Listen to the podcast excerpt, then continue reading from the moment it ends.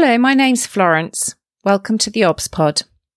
I'm an N H S obstetrician, hoping to share some thoughts and experiences about my working life.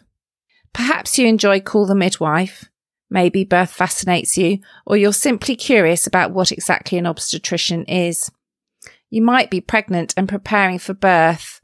Perhaps you work in maternity and want to know what makes your obstetric colleagues tick, or you want some fresh ideas and inspiration. Whichever of these is the case, and for that matter, anyone else that's interested, the Obs Pod is for you.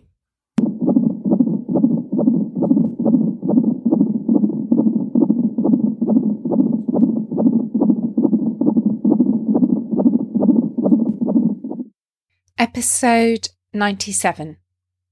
Awards. I'm thinking of applying for the British Podcast Awards. My sister kindly suggested that I might.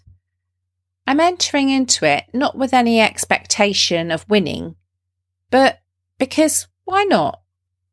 It might help raise awareness of my podcast. It might help spread the word. It might grow the conversation, and it might be fun. And also because every now and again it's really nice to take stock and think about what I've achieved, and reflect and look back on my podcasting journey. Awards are funny things. We all like to be valued and rewarded for our work. It's a great feeling, external validation. It's important to many of us, and I'm no exception.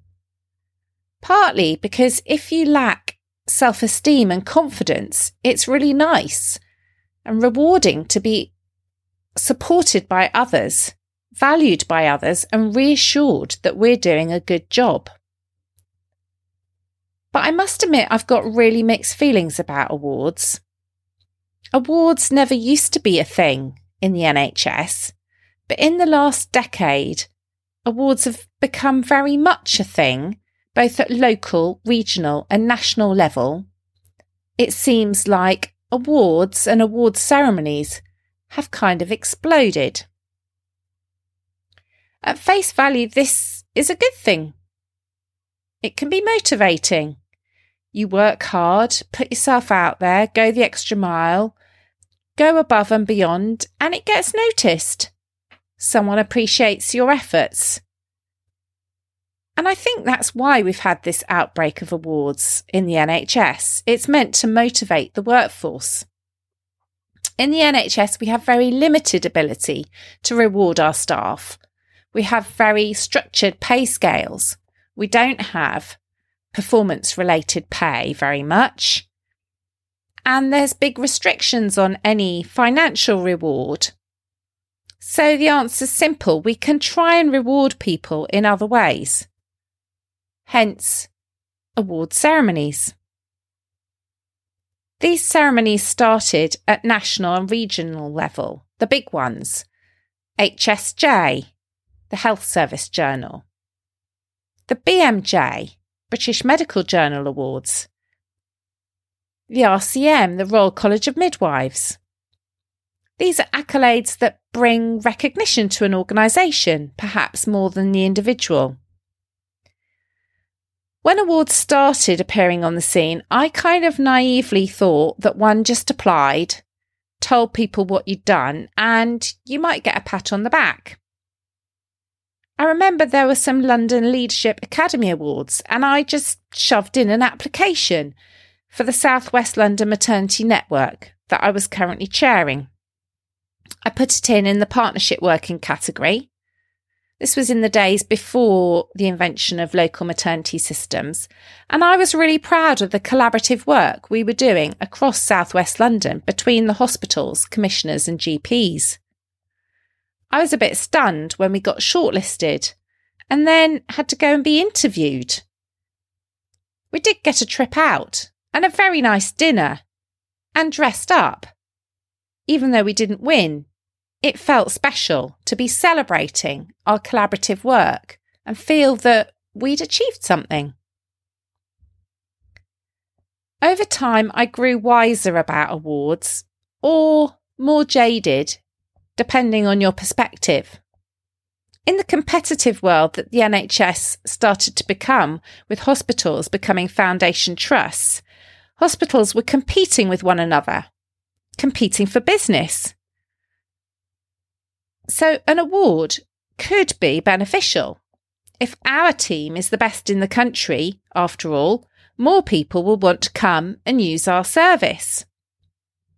When I was on the executive team of my hospital, I remember there being a discussion about strategically, which teams should we put forward to awards? Where did we have a realistic chance of getting shortlisted or winning? Where would we put our energy? What did we want to be known for? We couldn't nominate too many teams for too many things. We needed to apply expertise and strategy. We needed to employ our communications team to do the writing. So I started to understand that being good isn't actually what it's about. It's about how you pull together a persuasive case. It's about building evidence. It's about professionals writing the bids.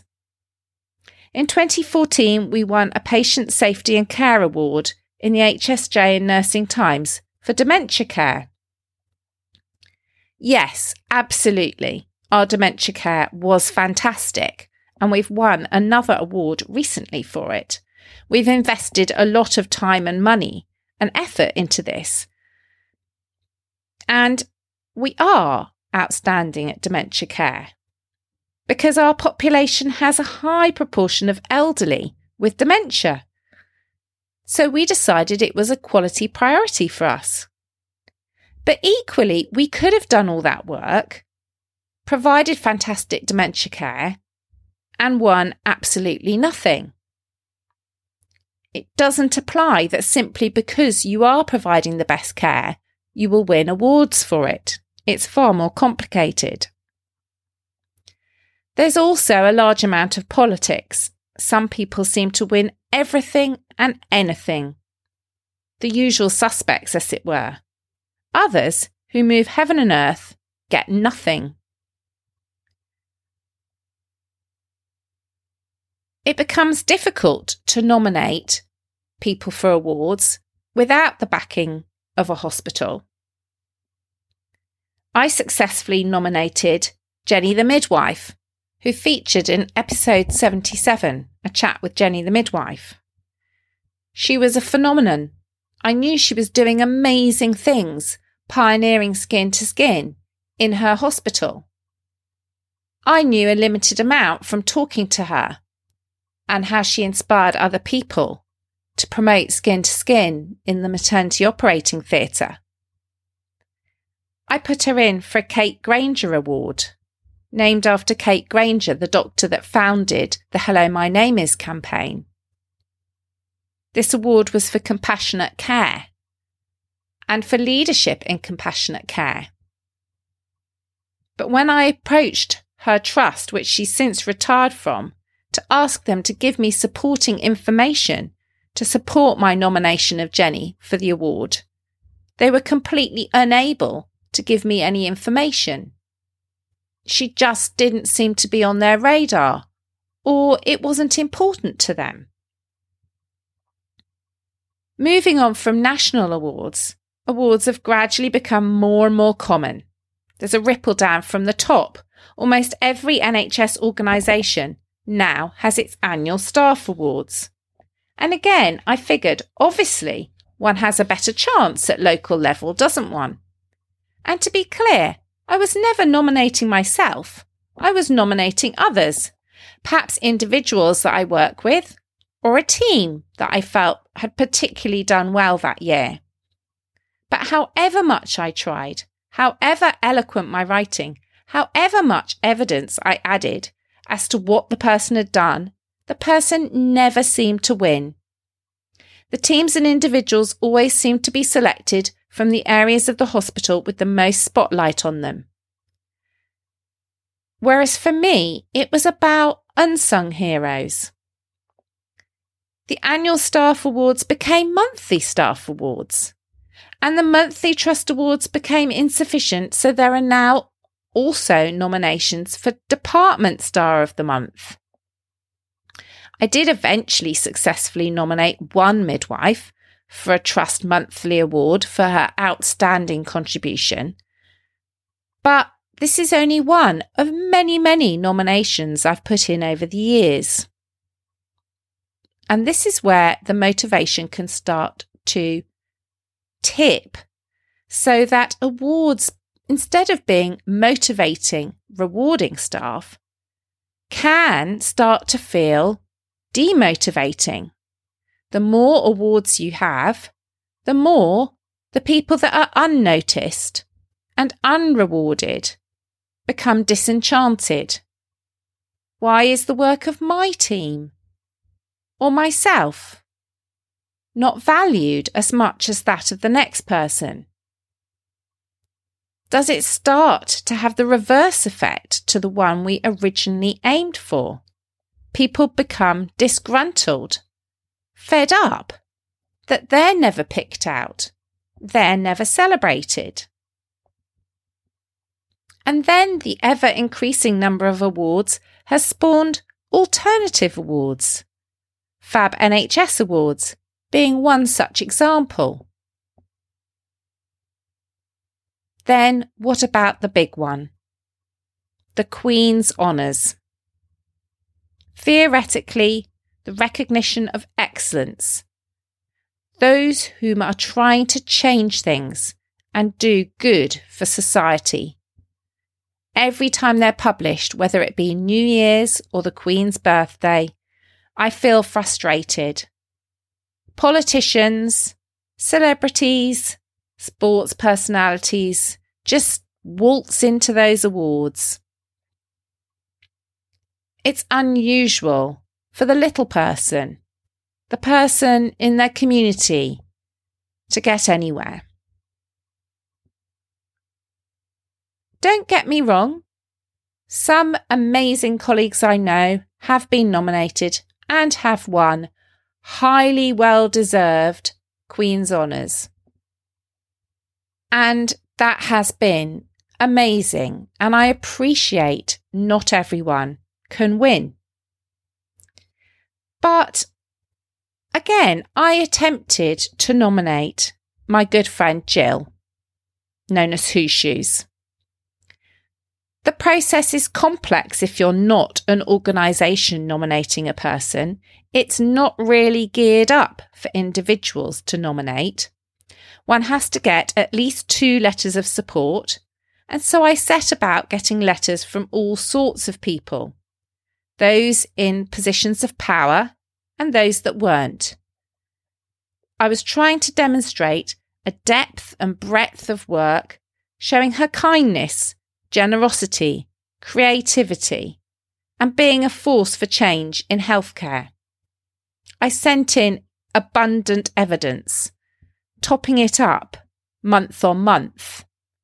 They tell you you can't tell the person that you've nominated, and they also tell you there's up to a two-year wait. So I waited. eighteen months in, there was a chink of hope. I was told that my nomination was being considered, and I was asked for an update.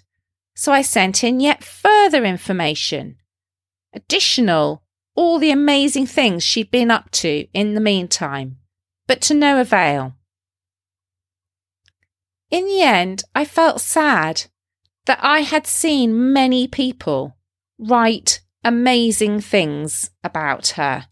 Every wonderful thing that had been said, not to be seen by her because it was a secret. So when, after two years, no award, I took things into my own hands. I took every letter of support. I took every comment. I took all the wonderful things that had been said and the huge long list of people who felt she deserved it, who had put themselves out to try and support my nomination. I put it in a book. I made her a book. And I awarded her a C B E Lemon Class twenty twenty for challenging the status quo. And I gave it to her with my own version of an appropriate medal. So today's zesty bit. Remember what counts. It isn't the awards or the rewards. It's how you make people feel. I once saw on Twitter a comment that that should actually be the first question at interview for any healthcare professional. They were talking about consultant interview. It could apply for nursing, midwifery, G P, allied health professionals, the lot. How do you make people feel? Rely not on external validation, but on internal validation. Think, how do you make people think and feel? And let that be satisfying enough at the end of the day that you feel that you have made other people feel valued, supported, safe, and cared for. And that award, that award should be enough.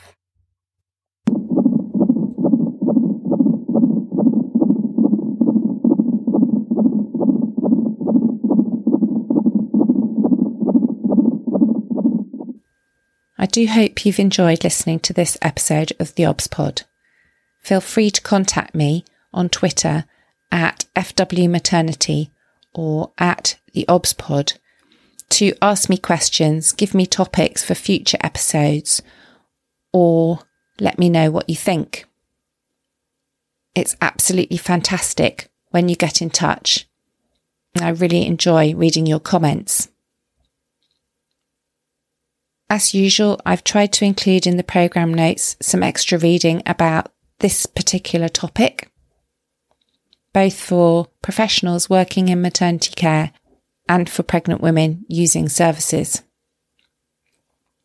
I'd like to reassure you that although I'm talking about my experiences working in maternity care, I take confidentiality very seriously and do not give any personal information about any of my patients. If you've enjoyed listening, I'd love you to recommend The Obs Pod to friends or colleagues. And please do leave me a review on whichever podcast directory you find my episodes. Many thanks for listening.